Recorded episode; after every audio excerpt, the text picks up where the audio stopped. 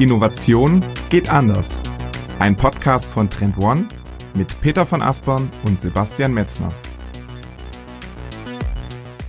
In dieser Woche feiern wir eine Premiere, denn wir starten das neue Format Ask Us Anything About Trend Management.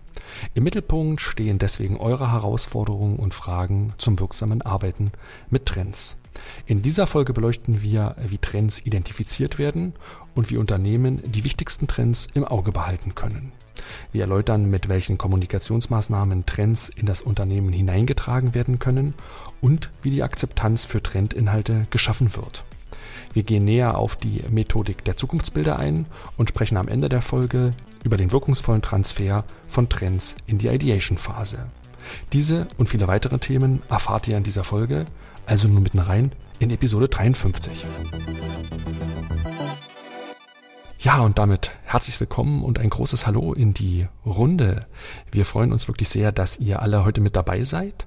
Einmal im Monat werden wir jetzt vom Mai an dieses neue Podcast-Format durchführen und heute sind wir insgesamt äh, sieben Teilnehmende.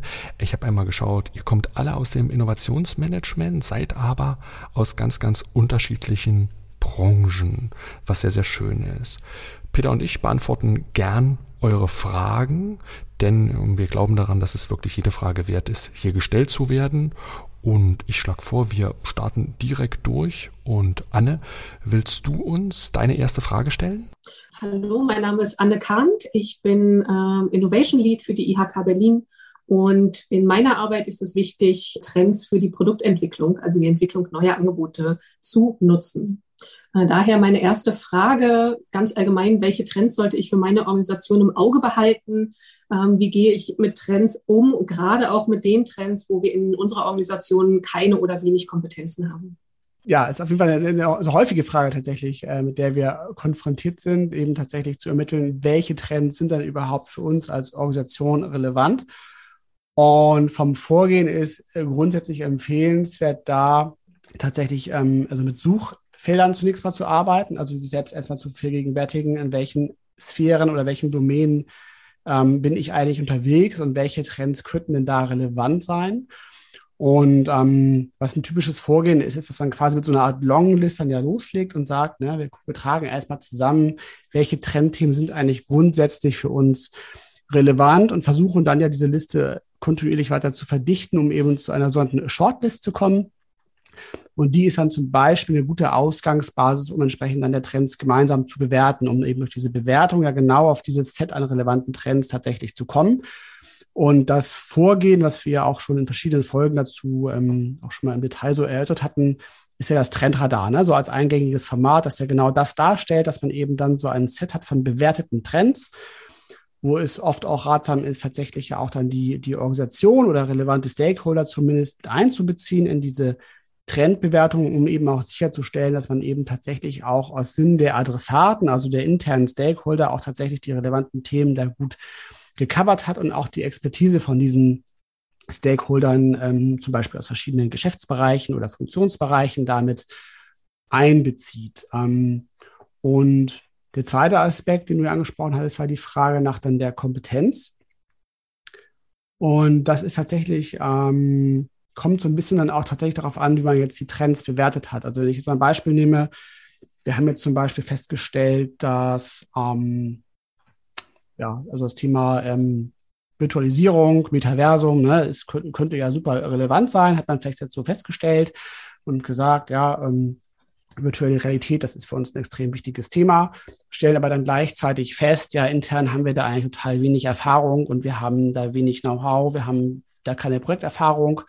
Ähm, dann hat man sozusagen die Konstellation, dass man einen Trend hat, der eben A sehr relevant ist, der B auch schon einen fortgeschrittenen Reifegrad hat und man hat aber wenig interne Kompetenzen. Und das ist immer so ein Szenario, wo man grundsätzlich dann darüber nachdenken sollte, wie ich jetzt mir Wissen von außen dazu holen kann, weil meistens dann eben die Zeit dann schon so stark gegen einen läuft, dass es vielleicht keine gute Idee ist, quasi intern organisch dieses Wissen aufzubauen. Das könnte dann zu lange dauern, sondern ich muss dann eben überlegen, wie kann ich eben zum Beispiel durch Kooperation, das wäre eine Variante, oder eben auch durch das gezielte ähm, Heiern von, äh, von neuen Mitarbeitenden, die dieses Wissen mitbringen, halt eben dieses Wissen zu internalisieren. Das wäre sozusagen da so das Szenario. wenn ich jetzt sagen würde, naja, der Reifegrad von dem Trend, wo wir jetzt keine hohen Kompetenzen haben, ist zum Beispiel noch eher gering. Ja, das heißt ähm, automatisch ja meistens auch, dass ich entsprechend auch noch Zeit habe im Vorlauf, um eben dann organisch auch intern Wissen aufzubauen. So, also das heißt, ne, die Entscheidung quasi, ob ich jetzt dann sage, ich muss intern Wissen aufbauen, ich muss es einkaufen, würde ich immer dann davon abhängig machen, wie tatsächlich dann auch die Reifegradbewertung von dem Trend an der Stelle ist. Mhm. Also als Ergänzung vielleicht hier noch ganz kurz. Ihr müsst nicht den Trendradar mit dem Watch, Prepare und Act-Kreisen nehmen. Ihr könnt auch ein ganz normales Koordinatensystem nehmen und dann hast du oben rechts quasi die, die auf den Achsen sehr hoch ausgeprägt sind und ganz oben links die wenig ausgeprägt sind. Das ist im Grunde so ein Stück weit das zentrale Steuerungsmittel, ne, um diese Übersicht, dieses Big Picture zu haben. Und ich würde es immer an diesem Big Picture festmachen, welche Trends für euch als Organisation die Relevanz haben. Das ist diese eine Darstellung, ob als Radar, Koordinatensystem oder auch gerne als Trichter oder sonstige Visualisierung an dem zentralen Instrument würde ich mich orientieren. Und die nachfolgenden Kompetenzen kann man dann zum Beispiel auch als Größe, ne, du hast die Position XY und du hast vielleicht die Größe des Kreises, zeigt die Kompetenz, die ihr habt. Kleine Kreise, wenig Kompetenz, große Kreise, große Kompetenz. So kann man das ebenfalls, diese dritte Dimension noch in die Visualisierung mit aufnehmen. Und so könnt ihr dann, wie Peter gesagt hat, so gewisse Normstrategien dann ableiten. Muss ich kaufen? Muss ich lernen? Muss ich es entsprechend selber machen? Das könnt ihr daraus dann ableiten. Alles klar. Wer will denn als nächstes, frage ich mal offen in die Runde. Ich würde tatsächlich aufnehmen, was der Peter vorhin angesprochen hat, wenn ich darf. Gerne. Dann stelle ich mich kurz vor. Linda Ludwig, ich arbeite bei der Zürich Versicherung. Ähm, ja, wir sind ein globales Versicherungsunternehmen. Ich arbeite dort im Innovation Management und ähm, beschäftige mich viel mit dem Thema Trends und auch Zukunftsforschung so ein bisschen. Und Peter, du hast vorhin so schön gesagt, dass es ähm, zum Beispiel beim Thema Metaverse, ne, das ist halt so, mhm. manche Menschen kennen das, manche Menschen kennen das nicht. Und natürlich, jetzt sagt man sich, hm, was hat denn Metaverse zum Beispiel mit einem Versicherungsunternehmen zu tun? Ist ein bisschen schwierig. Und natürlich gibt es dann auch die Kritiker. Und meine Frage wäre, wie geht ihr oder habt ihr einen Tipp, was man machen kann, wenn man ähm, quasi Trendthemen in die Belegschaft tragen darf, wo man weiß, das stößt wahrscheinlich jetzt nicht unbedingt auf viel Liebe, sondern eher auf Gegenliebe. Oh ja, verstehe. Ähm, das, äh, in der Tat, das hängt natürlich tatsächlich auch oft von den, von den Themen selber auch manchmal ab. Also grundsätzlich ist es so, dass in der Kommunikation, also Kommunikation ist ja erstmal also eh klar super wichtig, Kommunikation ist immer wichtig. Und also aus dem Kontext des Trendmanagements heraus ist es ja immer wichtig, dass man quasi die verschiedenen Stakeholder auch unterschiedlich anspricht. So. Ne? Das heißt quasi, wenn ich jetzt vor, mir vorstelle, ich habe jetzt sozusagen eine R&D-Abteilung von mir halt, ne? oder, oder auch eine IT-Abteilung, dann ist es da eher wichtig, eben auch eine sehr tiefe Wissenstiefe sozusagen auch anzubieten. Also auch sehr detailliert sozusagen darzustellen halt, ähm, was dieses Trendphänomen bedeutet. Und wenn ich jetzt mal als krassen Gegenpol, ne, um das nur einmal so aufzumachen, diese Bandbreite, wenn ich jetzt sozusagen zum Ziellevel sozusagen ja sprechen würde, dann muss man da ja in der Regel halt die Informationen viel stärker verdichten und komprimieren und dann mehr so auf die Essentials sozusagen äh, gehen und dann schnell zum Punkt kommen. So. Ne? Also das mal so vorweg. Also das ist, glaube ich, immer extrem wichtig ist, quasi halt aufzuzeigen tatsächlich. Also wer ist der Stakeholder und wie sollte ich sozusagen das Format technisch aufbereiten?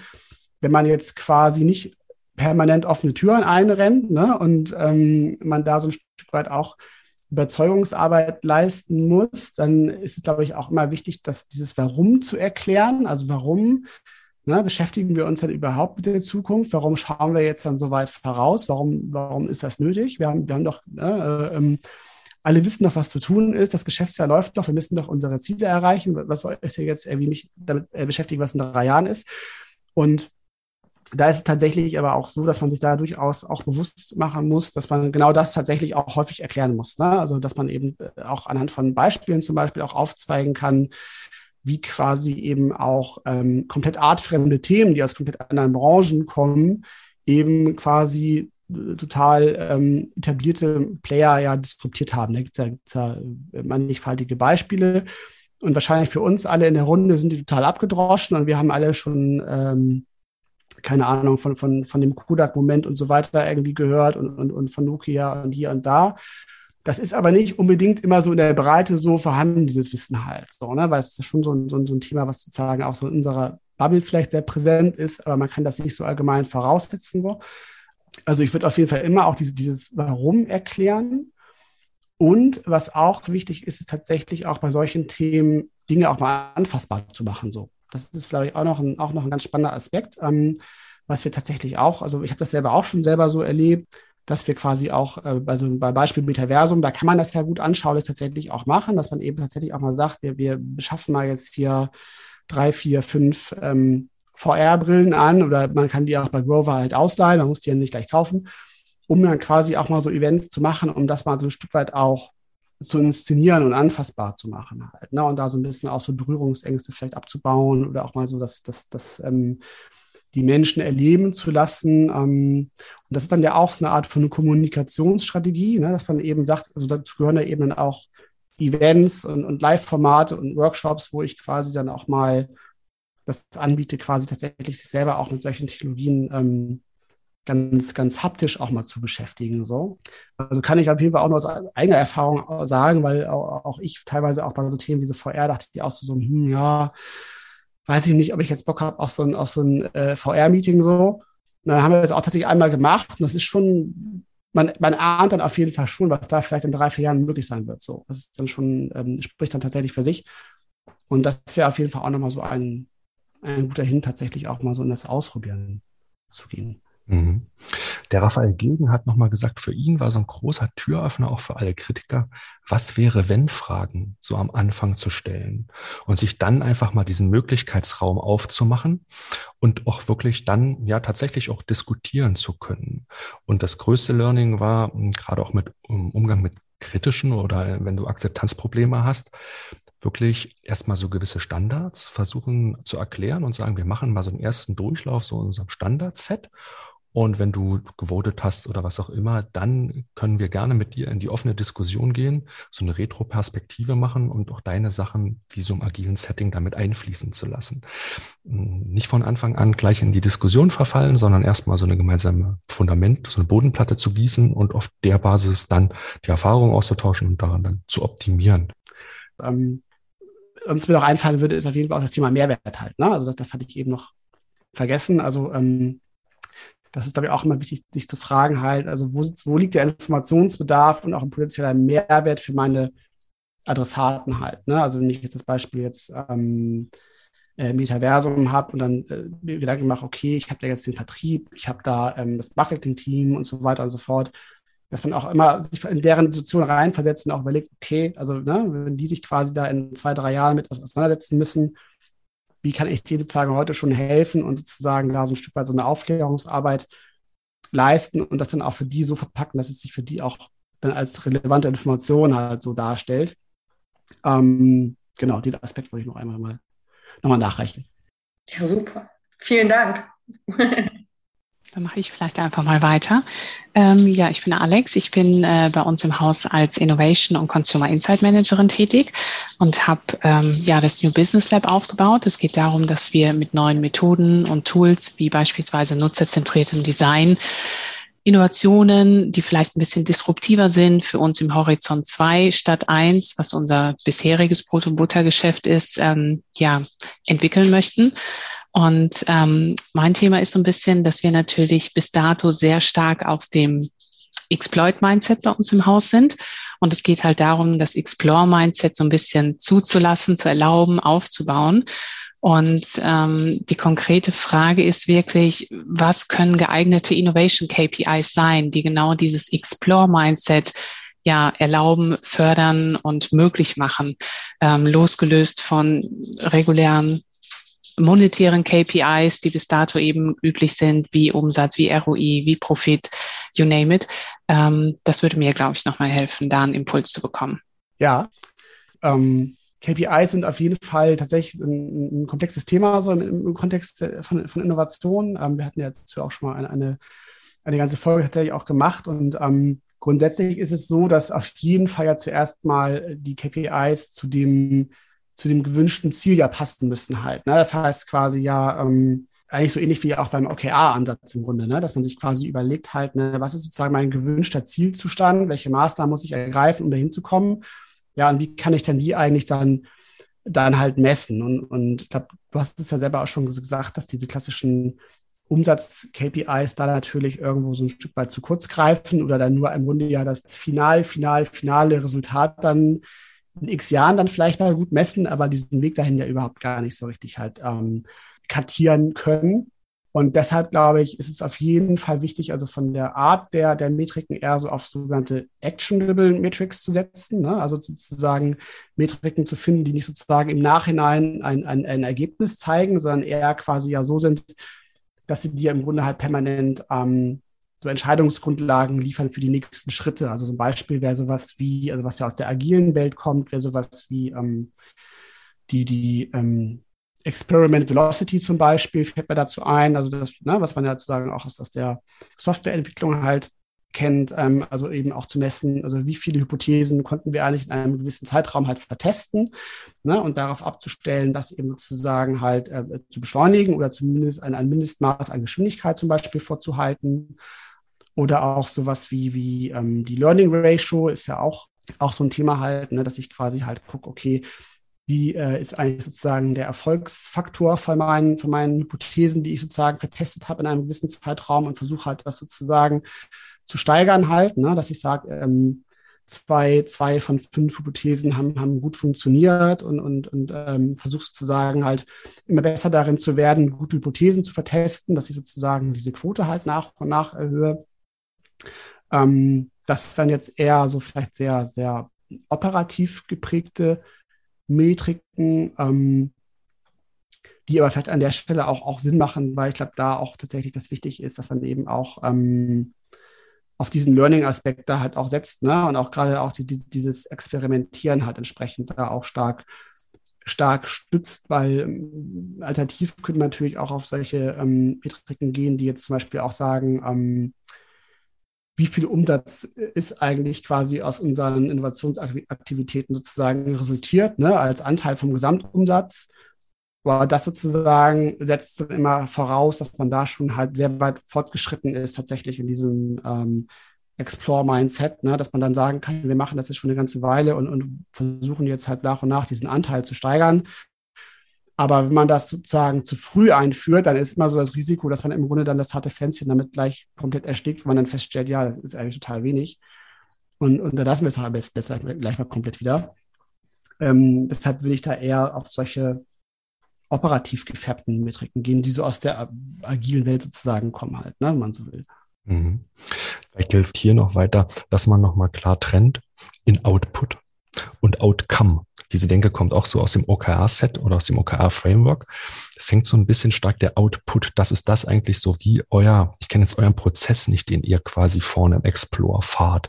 Aber da kann man ja quasi wie aus einer kleinen Fabrik messen, was kommt denn jetzt aus jedem Prozessstep als Output wirklich raus. Also alles, was man zählen, abmessen oder wiegen kann. Und das würde ich auch konkret quasi Zählen, Messen, Wiegen, was man so hat. Das gibt euch erst am Anfang erstmal Sicherheit, um da reinzukommen. So nach jedem Prozessstep, was kommt denn da raus? Und da würde ich auch quasi hm, ganz, ganz stark auf die einfachen Dinge gucken und gar nicht so sehr weit ans Ende oder die ganze Sache komplex machen. Einfach, was man wie an einer Kreidetafel so zählen kann, einfach mit Strichen mitführen, so nach dem Motto. Das kann irgendwie, wie viele Trends habe ich im Trendradar, wie viele Innovationsfelder habe ich, wie viele Ideen habe ich. Also die, die einfachen Dinge, die man quasi machen kann, das würde ich als erstes so anfangen zu zählen. Und dann würde ich versuchen, zu gucken, was sind auch die Conversions, wie in so einem Funnel zu denken und gucken, alles klar, was tropft denn von einem Schritt zum nächsten, dass man auch so ein bisschen diesen Durchfluss misst und dadurch auch so ein bisschen so eine Größe hat, wie bei so einem Feuerwelleschlauch, was fließt denn so durch unseren Funnel durch? Und am Ende des Tages kommst du dann erst zu dem Outcome. Und das sind die Dinge, die äh, du vorhin gerade angesprochen hast. Ja, was ist denn jetzt die Wirkung, die am Ende wirklich rauskommt? Und die ist halt sehr, sehr stark nachlaufend. Ne? Also die kommt halt erst nach einer gewissen Zeit am, am Ende einer Periode, Quartal oder am Ende des Jahres. Und diese ganzen Lagging Indicators, nachlaufenden Indikatoren, auf die würde ich zum Beispiel fast gar nicht gehen, sondern ich würde nur auf solche vorlaufenden Indikatoren gehen, sogenannte Leading Indicators, die ihr im Prozess habt. Ne, auch zum Beispiel Geschwindigkeit ist so ein Thema, die euch im Explore weiterhilft. Wie schnell kommt ihr denn auf, auf diesen Output? Kann man diesen Output nicht noch vergrößern, etc.? Das sind ebenfalls Dinge, die würde ich mit in die Betrachtung mit einziehen. Super, Dankeschön. Das äh, war sehr hilfreich. Super dann machen wir weiter. Hallo, ich bin der Daniel Riedmüller. Ich bin Innovationsmanager im Innovationsmanagement der M2 Aero Engines AG, also ein Luftfahrtunternehmen. Und wir übersehen bei uns also den kompletten eigentlich, ähm, sag ich mal, Innovationsprozess von Awareness nach Ideation, Prototyping bis hin zur Transition in die verschiedenen Businesses und äh, beschäftigen uns aber derzeit auch mit ähm, dem Thema Zukunftsbilder, also Picture of the Future. Und meine Frage wäre aus eurer Sicht, wie wichtig ist denn so was ein greifbares Zukunftsbild für ein Unternehmen zu formulieren, zu fassen und dementsprechend dann auch Strategien abzuleiten. Ich muss nochmal zurückfragen, das Zukunftsbild dann nur für euch in deinem Innovation Department oder auf strategischer Ebene fürs gesamte Unternehmen? Für das Unternehmen, genau, ja. Okay, und bist du direkt dann sozusagen, bist du strategienah dann unterwegs? Genau, also wir sind in der Strategie aufgehangen. Ah, okay, alles klar. Und ihr habt schon so eine klassische Leitbildpyramide, also das existiert schon, was man gemeint, also als Vision, Mission, Werte, das alles, was man so ein Leitbild, das existiert schon bei euch. Genau, das, die Idee ist letztendlich, das so ein bisschen in die in die Umfeldsanalyse zu geben. Ne? Also sprich nicht nur das eigene Unternehmen, sondern wie genauso Themen wie Metaverse und so weiter, wie beeinflussen sie uns und die Luftfahrt in der Zukunft, dass man so etwas aufgreift. Ne? Also generell ist dieses Vorgehen mit dem Picture of the Future total zum Empfehlen, weil es eigentlich zu den bestehenden Dingen, die man, also diese bestehenden Sachen wie Vision, Mission, vielleicht auch einen Purpose, den man hat, ja, das sind ja so ein bisschen die ähm, Nordsterne, das Picture of the Future eröffnet da ehrlich gesagt nochmal so neue Räume, um diese Dinge dann weiterzuentwickeln. Ne? Und das ist im Prinzip schon ein relativ schwieriger Schritt, dieses neue Wissen aus dem Picture of the Future da rein zu integrieren. Aber vielleicht erstmal zum Picture of the Future selbst, weil, weil du danach gefragt hast. Also ich würde das schon auf Basis der Trends machen und deswegen auch aus dem Umfeld oder aus der Umfeldanalyse ähm, heraus entstehen lassen. Hier ist aber immer die Frage, wie offen will man das machen und wie geschlossen will man das machen? Wie stark sollen auch schon Interpretierungen hier mit einfließen? Also du hast die Trends draußen und die sind ja Ströme im externen Umfeld und die kann ich quasi eins zu eins übersetzen. Oder du kannst die halt anfangen zu interpretieren. Ja, was heißt denn das jetzt für uns? Und in diese Übersetzung dieser Sachen zu gehen. Und das ist meistens dann so ein bisschen der Schritt, wo das dann einigen schwerfällt, weil es dann ganz, ganz viele Möglichkeiten gibt. Es gibt also Chancen und Risiken. Will man dann auf einmal in so einer Gefahrenklaviatur auf ganz vielen Molltönen unterwegs sein. Da will man sich auf die Chancen ganz, ganz stark spezialisieren. Das würde ich auf jeden Fall versuchen, beides abzudecken, weil nur so ein positives Picture of the Future zu machen und zu sagen, in der Zukunft wird alles toll, sage ich jetzt mal ganz übertrieben, das ist nur ein Teil der Wahrheit. Deswegen nehmt auch die Gefahren und die, die Risiken halt mit rein, die da so mit bestehen. Genau. Peter, willst du noch mal ergänzen? Also ich bin auf jeden Fall auch ein großer, großer Fan von, von dem Format, weil es einfach auch ein sehr gutes ja, Tool ist zur Kommunikation und auch der internen Erklärung von diesen Zukunftsthemen, weil sie im Grunde halt auch so eine gewisse Anschaulichkeit halt herstellen halt, ne? Und auch sehr, sehr gut und intuitiv verständlich sind so.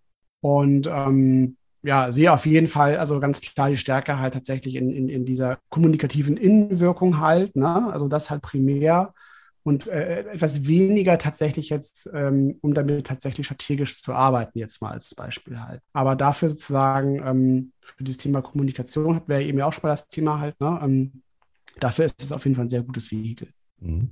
Was habt ihr genau vor mit dem POF? Vielleicht kannst du das nochmal kurz erklären.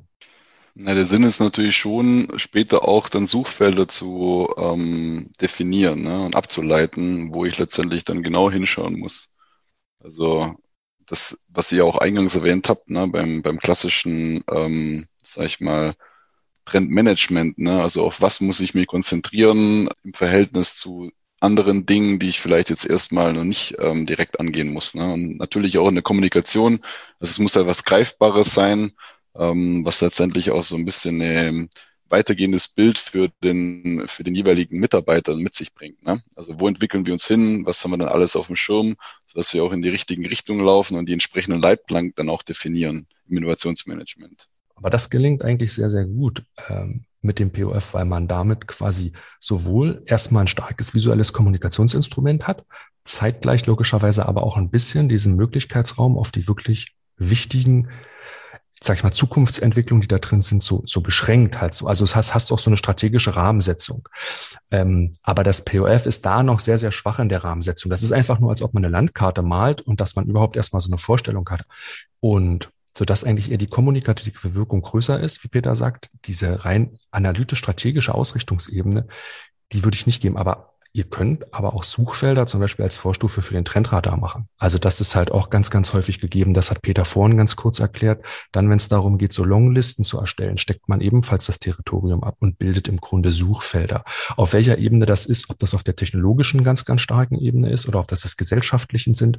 Man kann auch ähm, Suchfelder auf Basis der Megatrends machen, auf Konsumerthemen, also Suchfelder an sich zu machen geht auch losgelöst quasi vom POF. Aber das POF ist, hast du einfach nochmal einen viel stärkeren kommunikativen Aufhänger, um das in die Organisation oder in das Team oder in euren Bereich zu tragen oder mit der Strategie halt dann auch ein Stück weit zu alignen oder verhandeln. Ja, danke schön. Bitte.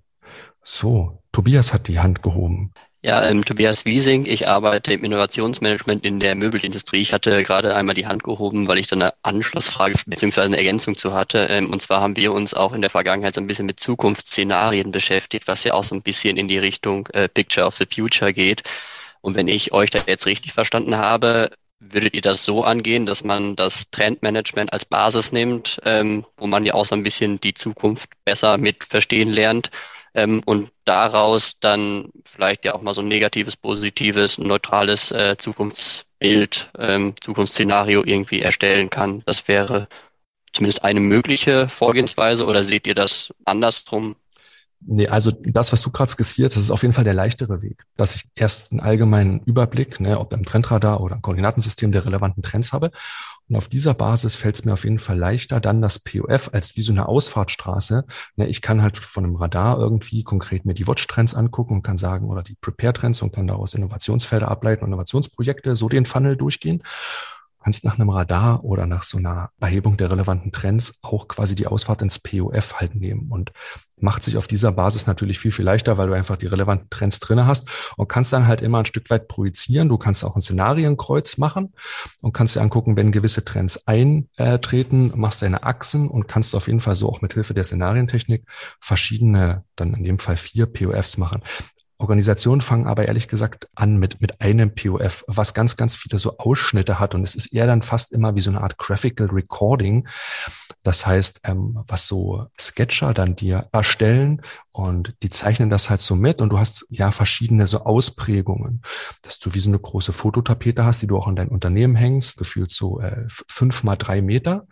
So hast du ein riesen Wandplakat und da ist dieses POF so ein Stück weit visualisiert, weil digital macht sich das immer sehr, sehr schwer. Es ist etwas, das POF liegt sehr, sehr stark von diesem Anfassbaren, von diesem Fühlbaren, dass du halt sagst, das ist die Zukunft in allen möglichen Ausprägungen und da gibt's dann quasi hier die eher so das Death Valley, ne? das sind halt die äh, Dinge, die so wie Gefahren sind und dann gibt's sozusagen die Dinge, die so out of scope für uns liegen, die hast du dann so oben in so einer Ecke. Du kannst ja das so arrangieren, wie du willst, aber die Leute werden erstmal mit diesen Möglichkeiten in Verbindung gebracht und Trends sind da auf jeden Fall eine gute Ausgangsbasis, weil du etwas hast, was du diskutieren und überführen kannst, würde ich sagen. Ja, vielen Dank. Weil unsere Erfahrung ist, vielleicht das noch kurz als Nachtrag, wenn du das als gefühlt 20-folige PowerPoint hast und die durch die, durch die Company schickst, das hat ganz, ganz geringe Wirkung halt so. Also das, das ist so, ein, so eine Art erster Aufschlag. Da muss dann noch viel danach kommen. Dieses Picture of the Future lebt eher von so einem Gruppen, Live-Format. Das ist das Stärkste, was unsere Erfahrung ist. Aber die Ausarbeitung würde ich jetzt nicht in der großen Gruppe machen. Das ist quasi dann nur, wie du den Output präsentieren sollst. Hier bei der Ausarbeitung des POS würde ich eher zu einem kleineren Team tendieren. Und dann, wenn es so Alignment-Punkte gibt, kann man auch Dinge quasi mit Online-Befragungen machen. Da ist natürlich auch hilfreich, vor ein Stakeholder-Alignment die relevanten Stakeholder vielleicht mit in die Erstellung mit einzubeziehen, weil du dann hinten raus nicht die Akzeptanzschwierigkeiten hast. Ja, vielen Dank. Super. Wer will denn weitermachen? Dann würde ich einfach weitermachen, wenn es okay ist. Ich heiße Annette, ich bin Head of Innovation Management bei der Molkerei Müller, R&D-seitig, also stark produktlastig. Und äh, wir beschäftigen uns auch recht pragmatisch mit dem ganzen Thema Trends und machen auch so eine Art Trendspotting und äh, führen das dann zusammen in so einer Art Trendsynopse. Da schauen wir schon stark mit unserer Brille drauf auf das ganze Geschehen. Und äh, meine Frage wäre, ähm, ja, vielleicht eher ein Tipp zu bekommen von euch zu dem Thema, dass wir immer so einen Spagat machen müssen zwischen, wir teilen unsere Trendsynopse dann mit unseren Kollegen und das sind oftmals einfach auch ähm, Kollegen, die sehr wenig mit Trends arbeiten. Und die sind auf der einen Seite ganz wissbegierig ähm, und wollen wissen, was denn los ist bei den Trends und auf der anderen Seite bekommen sie dann Dokumente von uns ähm, und sagen dann im Nachgang, ja, was sollen wir denn damit tun oder wie ist denn das jetzt zu verstehen? Und da diese richtige Mischung zu finden, das richtige Level, das richtige Informationslevel zu finden, ist für uns so schwierig. Vielleicht habt ihr da einen Tipp für uns. Ja, ähm, auch, auch, tatsächlich also ein, ein Thema, was, was äh, häufig aufkommt, äh, weil es ja darum geht, tatsächlich, wie kann ich quasi die, die Erkenntnisse, ne, die ich quasi in meinem, meinem Trendmanagement-Prozess generiert habe, wie kann ich die so kommunizieren aufbereiten, dass sie quasi dann auch Wirkung und Nutzen entfachen, dann auf der Empfängerseite tatsächlich. Und da gibt es da auf jeden Fall verschiedene Use Cases. So. Das eine wäre jetzt zum Beispiel, wenn ich jetzt sage, ich möchte gerne jetzt mich mir einen, einen, einen Workshop zum Beispiel vorstelle, wo es darum geht, vielleicht neue Ideen zu generieren zu einer spezifischen Herausforderung oder Fragestellung, würde ich zum Beispiel eher mit, mit inspirativen Inhalten arbeiten. Das heißt also viel Bildmaterial, sehr konkrete Cases, die man gut nachvollziehen kann. Ähm, also mit realen Beispielen sozusagen arbeiten, ne, die es vielleicht sozusagen in einer ganz frühen Entwicklungsstufe schon gibt. Wenn ich aber sagen würde, okay, ähm, wir wollen uns eher mit, mit etwas abstrakteren Trendthemen beschäftigen, ne? also die quasi jetzt ähm, ähm, auf der Megatrendebene sind oder auf, der ähm, Makrotrendebene sind, dann kann es da auch total hilfreich sein, tatsächlich immer auch so ein Stück weit schon so Implikationen damit reinzugeben. Also nicht nur neutral zu beschreiben, schaut mal her, uns ist diese und jene Entwicklung unserem Markt aufgefallen. Äh, wir glauben, dass das, dann, dass, ein, dass das ein relevanter Trend sein wird, sondern eben auch schon immer so ein paar Hinweise mitzugeben, ja, was dann sozusagen dann Implikationen sein könnten, wie sich dieser Trend dann tatsächlich auf das eigene Business tatsächlich konkret auswirken könnte oder wie es sich auf meinen Markt oder auf meine Kunden auswirkt. Das ist immer teilweise so ein bisschen so ein um die Ecke denken, weil es ja natürlich nicht immer nur um Trends geht, die jetzt quasi unmittelbar jetzt den Markt für zum Beispiel äh, joghurthaltige Getränke sozusagen geht, sondern teilweise auch größere Themen, so Ernährung im Allgemeinen oder, oder ähm, dass sich das Pendelverhalten der Menschen verändert hat oder wie auch immer. Und dass man da natürlich schon so ein Stück weit das dann stützen muss, äh, gerade eben, wenn die Trendthemen so ein Stück weit peripherer sind und nicht so eng quasi mit dem äh, Core-Business im Zusammenhang stehen, da dann tatsächlich immer auch Implikationen mitzuliefern. So. Das wäre so mein, mein Tipp. Ähm, weil tatsächlich dieses, dieses, so ein Stück weit dieses um die Ecke denken, was ähm, man ja selber auch sich so ein bisschen dann antrainiert, wenn man sich ja mit Trends beschäftigt, dass man ja immer so ein bisschen gucken muss, ja, okay, aber wie könnte denn dieses Thema jetzt teilweise manchmal auch um fünf Ecken dann irgendwo Rückkopplungseffekte auf mein Business haben. Das ist etwas, was man ähm, nicht so pauschal und allgemein auch in der Materie so voraussetzen sollte, sondern da immer so ein Stück weit zur Hilfestellung geben sollte. So, das wäre so meine, so mein Tipp, der sich eigentlich mal recht gut bewährt hat, da einfach so erste Ideen so mitzugeben, ähm, was so Implikationen tatsächlich auch angeht dann. Mhm. Super, danke. Genau, vielleicht auch mit verschiedenen Formaten nochmal experimentieren, ne? nochmal reinfragen, weil wir denken immer sehr, sehr viel so im analytisch-schriftlichen Kommunikationsbereich. Ich weiß nicht, was eure Synopse da für ein Output-Format hat, aber eventuell hier auch mit Dingen wie auditiven Inhalten, ne? dass ihr euch kurz hinsetzt, kurze Sounddatei ne? mit dem Mikrofon eingesprochen als Vorabinformation. Man muss ja nicht alles immer live in der Situation klären. Bewegtbild ist ein bisschen schwieriger zu produzieren, geht aber mit Handys heute auch schon, aber dass man halt auch mit, mit attraktiven Formaten quasi die, ähm, die unterschiedlichen Nutzer aus ihrem privaten Kontext kennen, auch experimentiert und guckt eigentlich dann, wie sind eigentlich die Abrufzahlen. Ne? Da hat man dann auch nochmal einen guten Punkt und man kann auch nochmal Feedback holen. Also hier auch sehr, sehr offen so mit neuen Formaten spielen. Ne? Äh, Jens Bode, mit dem wir in Folge 34, glaube ich, gesprochen haben, der hat auf jeden Fall gesagt, dass dieses Experimentieren ihm geholfen hat. Er ist sogar so weit gegangen, dass er mit seiner Mitarbeiter oder beziehungsweise die Mitarbeitenden von Henkel mit auf Messen genommen hat und dort auch wie so kleine Challenges machen lassen hat und in so wirklich in so, in den Explore-Modus mit denen so geschalten hat, um einfach sie so ein bisschen zu kitzeln und so, dass man ja sie auch inspiriert und, und da versucht zu mitnehmen mit so Live-Erlebnissen. Das hat dem ganzen Prozess bei ihm viel, viel Aufwand gegeben. Vielen Dank. Super. Wer will denn weitermachen? Hi, mein Name Laurent. Ich bin auch äh, seit einem Monat jetzt im Innovation Management bei der KUKA und wir sind im Maschinenbaubereich ähm, unterwegs. Und meine Frage, ich bin auch ein bisschen neu dazu, aber was wir machen, ja, jährlich, wir versuchen so Innovation-Kampagne zu starten. Das heißt, kleine Teams, zehn kleine Teams aus jedem Bereich äh, aufzustellen und, sage ich mal, äh, zu einem genau definierten Thema oder große äh, denn äh, sechs Monate lang ein bisschen Freiheit zu geben, so 40 Prozent ihrer Arbeitszeit und mit Ergebnissen zu, zu kommen. Und jetzt genau zu dem Thema von heute, Trendmanagement. Kann man das auch in der Werkzeugkiste mitgeben? Ja, das heißt auf eine ganz äh, einfache Ebene zu sagen, versuch auch Trendmanagement auszugeben oder eigentlich gibt es die Empfehlung, nee, das sollte eher aus einer übergeordneten Stelle immer kommen.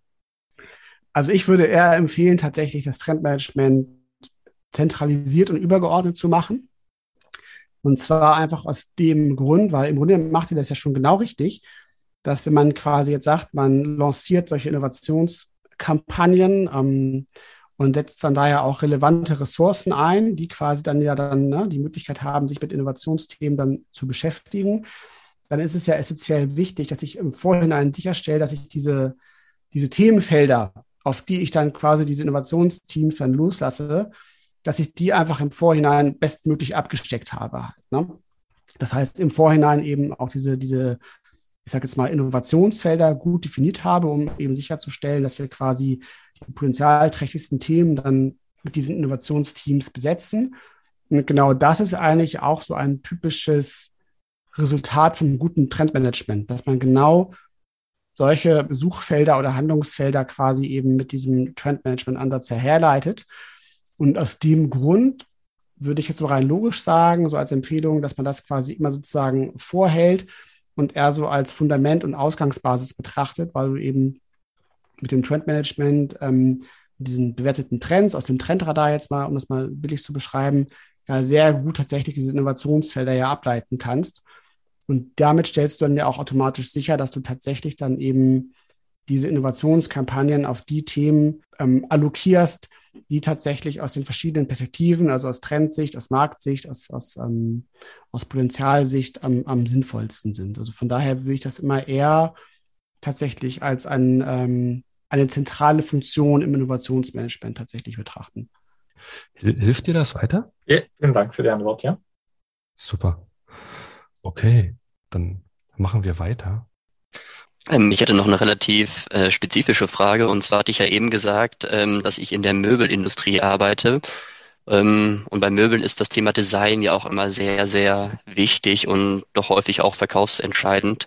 Und da die Frage, macht es Sinn, Designtrends, die ja häufig doch kurzlebiger sind als Technologietrends, äh, die in der Regel dann ja eher bei Trend One äh, gescoutet werden, ähm, mit zu integrieren oder ist das für euch eher ein separates Thema? Beides geht.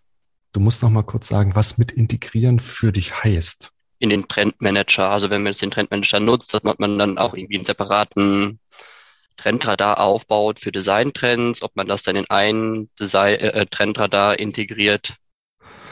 Das hängt so ein Stück weit auch ab, wie ihr mit dem einen Trendradar, den ihr jetzt habt, so arbeitet, wie der akzeptiert ist, wie der funktioniert halt. Wenn, wenn du das, den Spagat machst und jetzt einen zweiten Trendradar aufbaust, dann hast du auf jeden Fall immer eine gewisse Kommunikationsbaustelle in der Organisation. Warum macht ihr das? Das muss gut erklärt und gut nachvollziehbar sein. Es muss sich auch gut voneinander abgrenzen. Und das ist halt so die Frage, wie stark grenzen sich die Themen voneinander ab? Kann man das wie in so einem Setzkasten ne, voneinander trennen? Oder ist es halt nicht so gut zu trennen. Und deswegen mein Tipp wäre eher zu gucken, kann man nicht diese Design-Themen mit in euren bestehenden Trendradar integrieren und das erstmal auszuprobieren. Dann bleibt ihr bei dem einen Instrument, ihr habt eine klare Orientierung, eine klare Fokussierung und splittet nicht eure Aufmerksamkeit. Ihr müsst nicht zwei Dokumente oder zwei Instrumente parallel pflegen. Der Aufwand ist nicht zu unterschätzen. Klar, man kann da besser differenzieren und kann da klarer reingucken, aber erst würde ich integrieren. Und wenn man merkt, das hat irgendwie Friktion, das ist irgendwie nicht gut genug, erst dann kann man quasi dann schauen, sollte man das nicht in ein extra Dokument überführen. Und deswegen sind ja für euch Designtrends wie so eine Art Branchentrends, die ihr nochmal vielleicht auch aus den Makrotrends nochmal gezielt herunterbrecht. Ich würde ehrlich gesagt da versuchen, diese Designkomponente in die Makrotrends quasi mit einfließen zu lassen So. Und schauen, wie ihr damit damit klarkommt, was, äh, wenn es jetzt eher irgendwie so Oberflächenmaterialtrends, Verfahrenstrends, all das, was im Design irgendwie eine Rolle spielt. Ne? Archaic Nature kenne ich noch von so früheren Dingen halt so. Ne? War zum Beispiel so ein, ein, ein großer Designtrend. Da ging es so darum, so ganz rohe Oberflächen, ganz rohe Materialien mit einfließen zu lassen irgendwie. Da haben wir es immer wieder versucht, die Sachen so in diese Makrotrends anschlussfähig zu halten. Wir haben auch damit rumexperimentiert vor Jahren so Verknüpfungen zu Trends zu schaffen, weißt du, in der Datenbank. Das haben wir aber gemerkt, ist schwierig zu machen.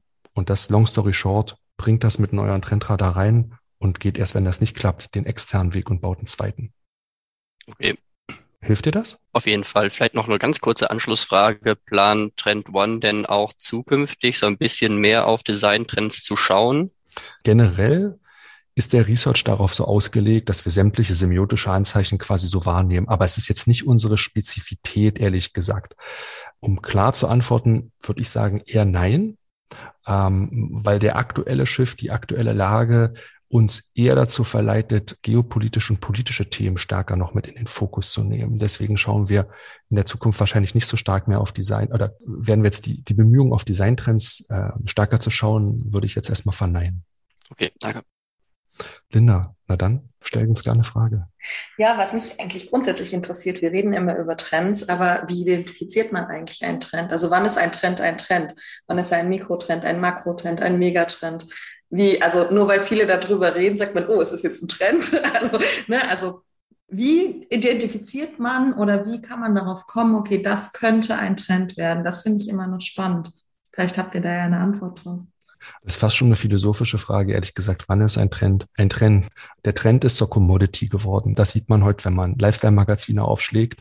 Wenn man äh, Pro7 Galileo schaut, dann hat sich einfach der Trendbegriff sehr, sehr stark demokratisiert. Das so ein bisschen halt als normative Voraussetzung.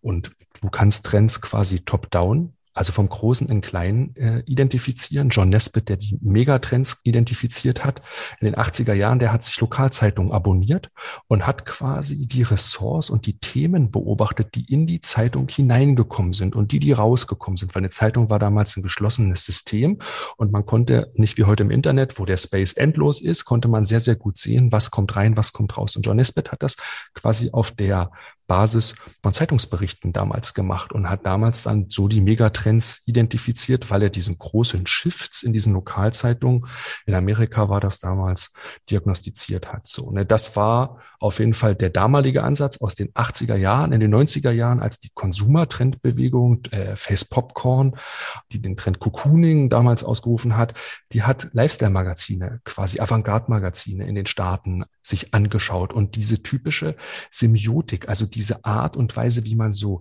Zeichen und Informationen interpretieren kann, auf die Spitze getrieben. Und das waren alles so konsumlastige Trends, ne, die auch vor allem in den 90ern im Marketing angesetzt worden sind. Durch das Internet ist man eigentlich dazu übergegangen, quasi bottom-up Trends zu identifizieren. Also man konnte damit dann entsprechend an fast jeden Punkt der Welt gehen und Neuigkeiten, Entwicklungen, Patentanmeldungen, Informationen von Bloggern, die dort publiziert wurden, konnte man quasi so scannen. Und das ist eigentlich die gängige Praxis, dass man Trends identifiziert, indem man halt heute ganz, ganz kleine Anzeichen scannt. Und das machen wir zum Beispiel mit unserem Trendscouting-Netzwerk. Es gibt andere, die haben Korrespondenten. Es gibt aber auch zum Teil schon computergestützte Tools, die das machen, diesen Prozess übernehmen und halt wirklich auf Basis dieser Kleinstinformationen diese erstmal sammeln und dann versuchen zu aggregieren. Und das machen wir auch. Insgesamt 1500 Anzeichen pro Monat schauen wir uns an und dann haben wir immer noch ein Analystenteam in Hamburg. Sandro zum Beispiel, einer unserer erfahrensten Analysten, hat fast 15 Jahre Erfahrung und der ist sehr, sehr gut darin, dann zu sagen, diese Anzeichen zu lesen und dann clustert man das sozusagen. Man nimmt verschiedene Einzelanzeichen und legt die übereinander und versucht Muster zu erkennen. Und das ist aber ein sehr, sehr explorativer Prozess, der viel Erfahrung auf jeden Fall erleichtert halt so, weil auch wenn ich eine gewisse Anzahl von Trends gucke, dann lese ich mir die durch und sehe sofort, ach, das ist das verbindende Element. Da hat der das gemacht, der hat da das gemacht und da ist das passiert. Das machen wir jetzt nicht nur exklusiv, sondern das macht auch eine große Gemeinde. Aber dieses Clustering ist im Grunde der, der zweite Schritt. Und ja, dann versucht man, diese, diese Trends zu aggregieren und diese Muster dann auch zu benennen und diesem einen Namen zu geben. Und das ist dann sozusagen die Geburtsstunde quasi so eines Trends. Und da gibt's halt eine unheimliche Bandbreite von Trends, wirklich von wirklich sehr technologienah formulierten Geschichten, ganz, ganz kleinen Geschichten, wo wir denken, so, oh, das ist aber nischig, bis hin zu irgendwelchen größeren Trendphänomenen, die aber heute jeder ausrufen kann und jeder benennen kann. Deswegen ist der Trend etwas geworden, was sehr, sehr beliebig geworden ist. Und man kann eigentlich gar nicht sagen, der Trend ist ein Trend, sondern das liegt halt immer in der Art und Weise, wie er identifiziert worden ist und wie er von euch quasi auch benannt worden ist. Hm, deswegen rate ich immer dazu, ja, sich zu einer guten Trendbeschreibung dann durchzuringen, wie so eine Art Steckbrief zu erstellen. Das heißt, deskriptiv zu beschreiben, was sagt der Trend aus, was ist der Wandel von einem Zustand zu einem neuen Zustand. Diese Transition ist im Grunde der Trend von einem alten Zustand, der überwunden ist, zu einem neuen Zustand. Und meistens gibt man selbst der Transition den Namen oder du gibst diesem neuen Zustand dann den Namen. Und das ist im Grunde das, was man als Trend dann beschreibt. Und heute ist halt eher das Problem, dass es zu viele Informationen, zu viele Trends gibt und man den Wald vor Bäumen nicht mehr sieht. Und die Trends zu identifizieren, ähm, würde ich im Grunde, das würde ich heute als Unternehmen selber nicht mehr machen, sondern ich würde Trends einkaufen, ehrlich gesagt. So, das ist der, der springende Punkt. Das ist eine Spezialdisziplin geworden. Und in der Zukunft, um noch einen kurzen Ausblick zu geben, vielleicht äh, werden nicht nur Maschinen diese Trends identifizieren, sondern auch vielleicht diese Kontextualisierung, diese Mustererkennung mehr und mehr schaffen, dass wir es mit einer Fülle von auch Maschinen erstellten Trends zu tun haben. Vielleicht werden die Maschinen den Trends auch Namen geben können, auf die wir Menschen selber nicht gekommen sind. Ähm, das wird uns sicherlich bevorstellen, dass es mehr automatisiert erstellte Trends ebenfalls noch geben wird. So, das, das finden wir ganz spannend. Das ist dann quasi auch ein Trend, ja.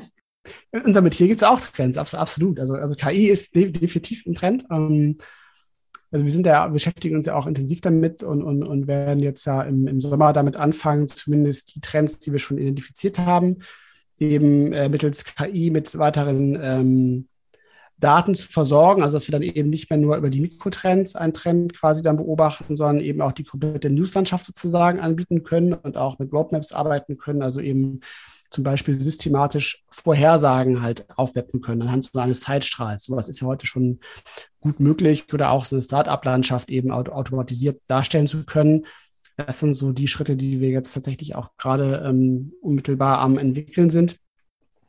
Und ich würde aber auch auf jeden Fall das auch nochmal betonen, was Sebastian gerade sagte, dass ähm, ich würde auf jeden Fall auch nicht dazu raten, quasi ähm, selbst in diese originäre Trendforschung sozusagen einzusteigen, sondern dann lieber die internen Ressourcen darauf verwenden, dann ähm, auf Implikationen zu arbeiten. Also das, das würde ich auf jeden Fall immer ähm, bevorzugen tatsächlich.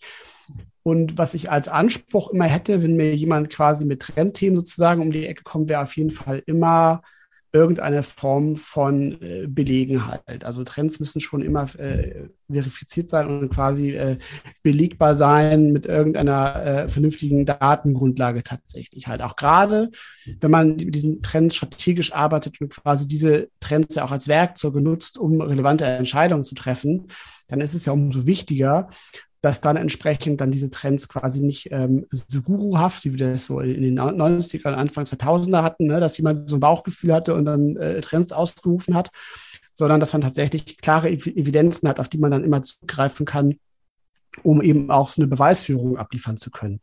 Und das ist natürlich ähm, im Business-Kontext absolut essentiell. Und das ist natürlich umso schwieriger, je geringer quasi der Entwicklungsstatus eines Trends ist. Also wenn ich jetzt mir so Mikrotrends angucke, das sind ja Weak Signals. Das sind ja gar keine Trends. Das ist immer so ein bisschen ein, so ein kleiner Moment der Verwirrung. Aber Mikrotrends sind ja nur erste Anzeichen für neue potenzielle Trends. Ja, und, und die sind natürlich noch gar nicht in, sozusagen in dem Sinne verifiziert und, und es ist nicht gesichert, dass aus diesen einzelnen Anzeichen, die wir da gefunden haben, tatsächlich sich ein Trend entwickelt. Das ist quasi ja dem, im Stadium, wo wir ganz bewusst diese Signale auch sehr früh scouten, noch nicht, noch nicht ähm, klar zu sagen. Und bei den Makrotrends und Megatrends ist es natürlich schon der Fall. Ne? Da haben wir ja ein sehr, sehr ähm, weit fortgeschrittenes ähm, Stadium im Reifegrad. Und dann hat man eben da ja auch den Vorteil, dass man dann eben mit diesen Mikrotrends ja genau diese Beweisführung auch antreten kann, dass man sagen kann, ja, diesen Trend gibt es wirklich, denn es gibt äh, hier zum Beispiel aus meiner Branche 278 Cases, die genau diese Entwicklung widerspiegeln, dieser Trend beschreibt und eben tatsächlich man auch sieht, ah, es gibt tatsächlich Startups, die da rein investieren oder, oder Unternehmen, die tatsächlich erste Produktideen halt in diesem Feld halt umsetzen. Und das ist extrem wichtig, ähm, auch tatsächlich für die interne Akzeptanz von Trends einfach als, als relevantes Werkzeug, ne? weil man da teilweise, glaube ich, auch manchmal so ähm, in einigen Köpfen da tatsächlich noch so, so Assoziationen äh, vielleicht hängen geblieben sind, die dann tatsächlich aus der, aus der Welt der, der Gurus kommen oder eben auch aus der Welt, aus der Welt der Mode zum Beispiel, wo man ja auch viel von Trends spricht, so, und man das dann nicht so wirklich als, als seriöses Entscheidungswerkzeug dann betrachtet hat. Ne? Und deshalb äh, ist die, diese, diese Beweisführung auf jeden Fall super wichtig, auch für die interne Akzeptanz. Vielen Dank. Eine durchaus philosophische Frage, sehr äh, absolut, strukturiert absolut. beantwortet. Super, danke schön. Wer will denn weitermachen? Sehr gerne, Daniel. Genau, ich hätte eine Frage. Jetzt haben wir viel über, über Trends und Bewertungen und so weiter gesprochen. Mich würde interessieren, wie man jetzt aus den Trends ähm, Ideation, also letztendlich in die Ideen generiert, beziehungsweise dann Use Cases im Unternehmen dann generiert. Ja, also gute Frage, eine wichtige Frage, weil tatsächlich ist es ja so, dass, dass Trends sind ja auf jeden Fall nur ein Mittel zum Zweck und ein Tool.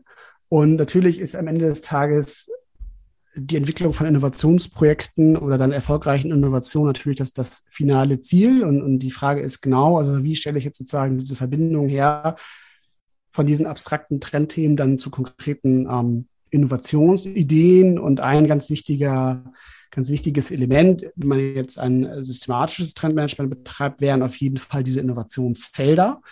Das heißt, dass ich mir quasi als Brücke, um quasi von der Trendlandschaft dann zu konkreten Ideen zu kommen, ähm, da mit den Innovationsfeldern quasi diese Suchräume genau abstecke halt ne? und quasi sozusagen schon im Vorhinein sage, wir haben jetzt zum Beispiel auf Basis des Trendradars festgestellt, dass bestimmte Trends eben für uns besonders relevant sind. Also ein, ein Zwischenschritt wäre da tatsächlich auch nochmal diese sogenannten Schlüsseltrends zu identifizieren, also die Trends, die quasi maßgeblich auch Einfluss haben auf die anderen Trends im Radar und dass ich dann auf der Basis hingehe und dann entsprechend Innovationsfelder designe. Und diese Innovationsfelder, die spiegeln dann eben nicht mehr nur rein die Trendperspektive wieder, sondern in einem guten Innovationsfeld wird man natürlich auch ähm, die das Marktumfeld mit berücksichtigen, ne? also auch sozusagen sich Marktpotenziale anschauen. Man wird sich dann auch Technologiepotenziale anschauen und auch berücksichtigen, ähm, wie technologische Reifegrade an der Stelle zu bewerten sind. Und man schaut sich natürlich auch an, welche internen Potenziale und, und äh, Ressourcen man überhaupt zur Verfügung hat.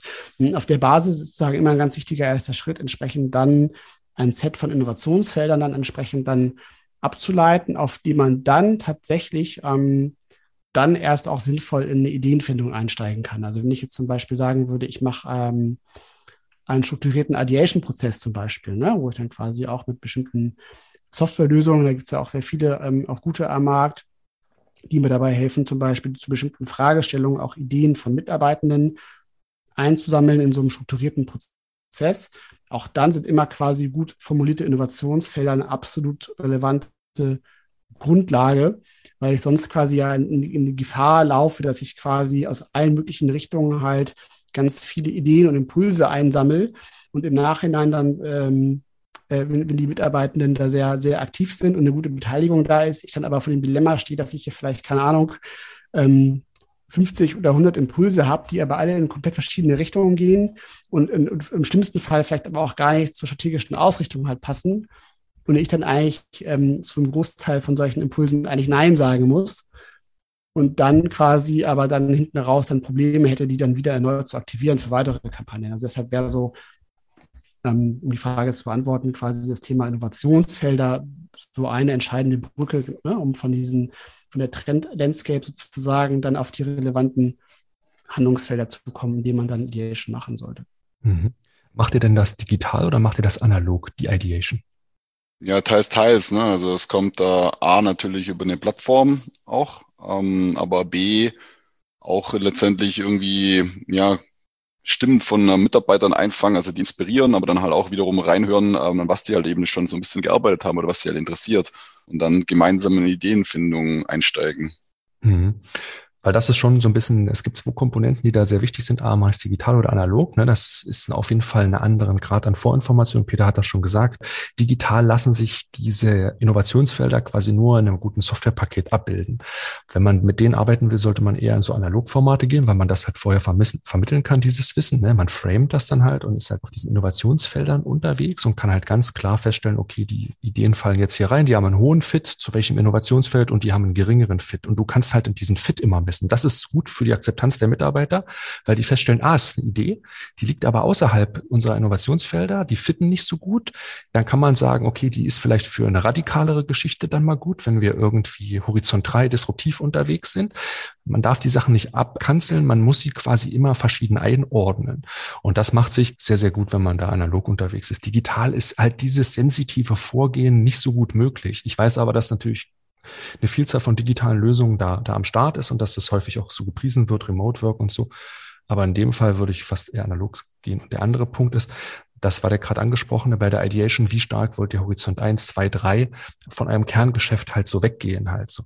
Desto disruptiver du unterwegs bist bei diesen Ideen, desto weniger wahrscheinlich brauchst du halt diese Innovationsfelder und musst die dann so ein Stück weit abmildern in eher so Suchräume. Wenn du total blank aber losgehst und quasi nichts hast, dann kriegst du eigentlich nur so random Ideen und das sage ich immer, das ist da der Workshop als glücklicher Zufall. Dann hast du dann hinterher was und dann denkst du dir so, oh ja, klar, geil. Alle sagen in dem Moment des Workshops immer, ja, ja, ja, das ist ja super und total geil. Und wenn du es dann halt mitnimmst und mal mit einem zwei, drei, vier Tage Distanz oder manchmal sind es auch Wochen drüber nachdenkst, dann fällt dir erst so der Groschen und denkst, so meine Güte, das war damals zwar gut, aber der Aktionismus hilft dir nicht weiter, sondern eigentlich musst du halt immer die Passung messen von der Idee zu eurem Bezug. Und das kann so eine, das kann so ein Innovationsfeld sein. Und auf diese Passung kommt es eigentlich aus meiner Sicht bei der Ideation vordergründig an. Das ist ein ganz, ganz wichtiges, weil wir vorhin über KPIs gesprochen haben. Wenn man das gut im Griff hat, die, die Passung zu messen, dann ist das auch von der Akzeptanz her und von dem weiteren Verlauf im Funnel dann sehr, sehr gut.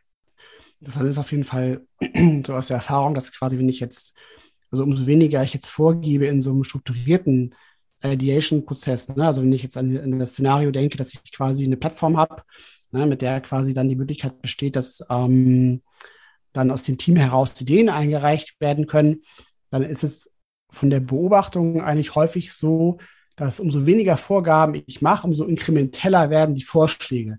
Also das ist dann alles eher dann Innovationshorizont 1 oder also null gibt es ja nicht, aber irgendwie auch eigentlich null, weil es dann tatsächlich oft sehr stark darum geht, dass man sich dann, dann ähm, auf vorhandene, gegebene Prozesse sozusagen fokussiert und dann da ähm, so Verbesserungsvorschläge hat, die dann meistens echt super inkrement inkrementeller Natur sind.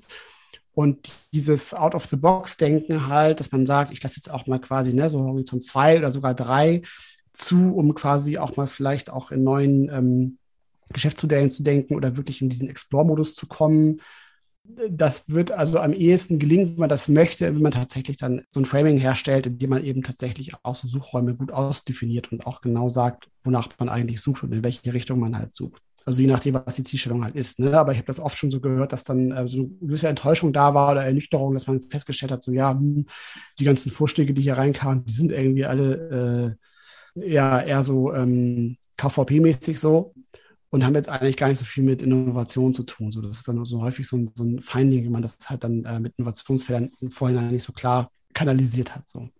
Ja, danke schön, sehr ausführlich. Sehr schön. Dann schaue ich nochmal. Ich sehe, dass es keine weiteren Fragen aus der Runde mehr gibt. Deswegen habt vielen lieben Dank für eure spannenden Fragen. Peter, es hat uns wirklich sehr, sehr viel Spaß gemacht, das erste Mal gemeinsam mit euch diese Fragen zu beantworten und wir hoffen, dass wir euch ein Stückchen weiterhelfen konnten. Hab vielen Dank dafür. Super, danke euch. Danke für die Einladung. Dankeschön. Und wer von euch Lust auf mehr Fragen und mehr Antworten hat, den laden wir zur nächsten Ask Us Anything Folge ganz, ganz herzlich ein. Sie findet statt am 8. Juni um 14 Uhr. Anmelden könnt ihr euch wie immer unter trendone.com slash askus. Wenn euch diese Folge gefallen hat, dann empfehlt uns gerne weiter an Kollegen und Freunde. Wie immer freuen wir uns, wenn ihr uns bei iTunes und bei Spotify fünf Sternchen da lasst. Ihr könnt uns schon in der kommenden Woche wieder hören. Dort zu Gast ist Mira Wolf-Bauens von IBM und wir sprechen über das Thema schneller innovieren.